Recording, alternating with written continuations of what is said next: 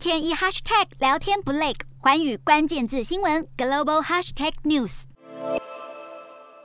中国与大洋洲国家所罗门预备签订安全条约的草案，上个月意外泄露，内容引起国际震撼，尤其是允许中国在所罗门群岛上部署安全部队和海军船舰。这个项目触动了美国和盟友长久以来对中国在南太平洋建立海军基地的忧心，但中方强调，这项条约与军事没有任何关联。澳洲十三号要求所罗门群岛总理苏加瓦瑞不要和中国签订争议性的安全条约，同时派遣太平洋事务部长塞索加出访所罗门首都和尼阿拉，面见苏加瓦瑞。可见澳洲当局对这项条约相当担忧。另外一份所罗门群岛外流文件显示，当地去年发生动乱后，中国驻所大大使馆担心成为抗议目标，曾向当局要求从中国派十名武装人员组成安全小组进驻所国首都和尼阿拉，保护中国外交人员和大使馆。所国当局最终是拒绝了这项要求。据了解，这份外流文件是由一个叫做“公务人员透明度”的组织发布，组织声称为了反对中所安全协议以及腐败的锁国官员，预告还会披露更多有关政府支持者的。类似故事，这也显示锁国国内民众并不乐见当前的中所关系发展，破坏了锁国政治稳定。